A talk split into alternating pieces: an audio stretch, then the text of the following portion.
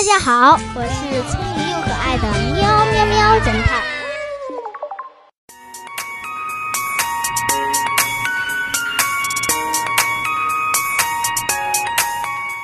在早市的一角，一个人正在一边摆弄着三个贝壳，一边大声的吆喝着：“快来，出一块钱试试你的运气！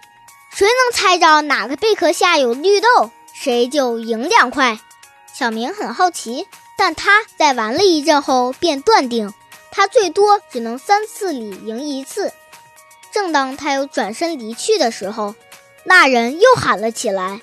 别走，别走！我让你破例玩这个游戏，你随便选一个贝壳，我再翻开一个空贝壳，这样绿豆肯定在另外两个贝壳中的一个里，这时你赢的机会就增加了。然而，可怜的小明很快就输光了，他没有认识到翻开一个空贝壳根本不增加他赢的机会。你知道这是怎么回事吗？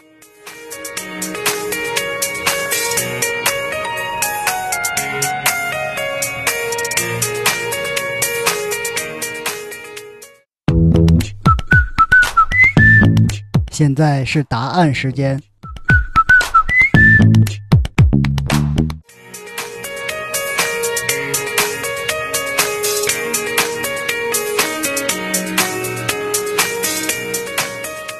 原因很简单，在小明选出了一个贝壳之后，至少有一个剩余的贝壳肯定是空的。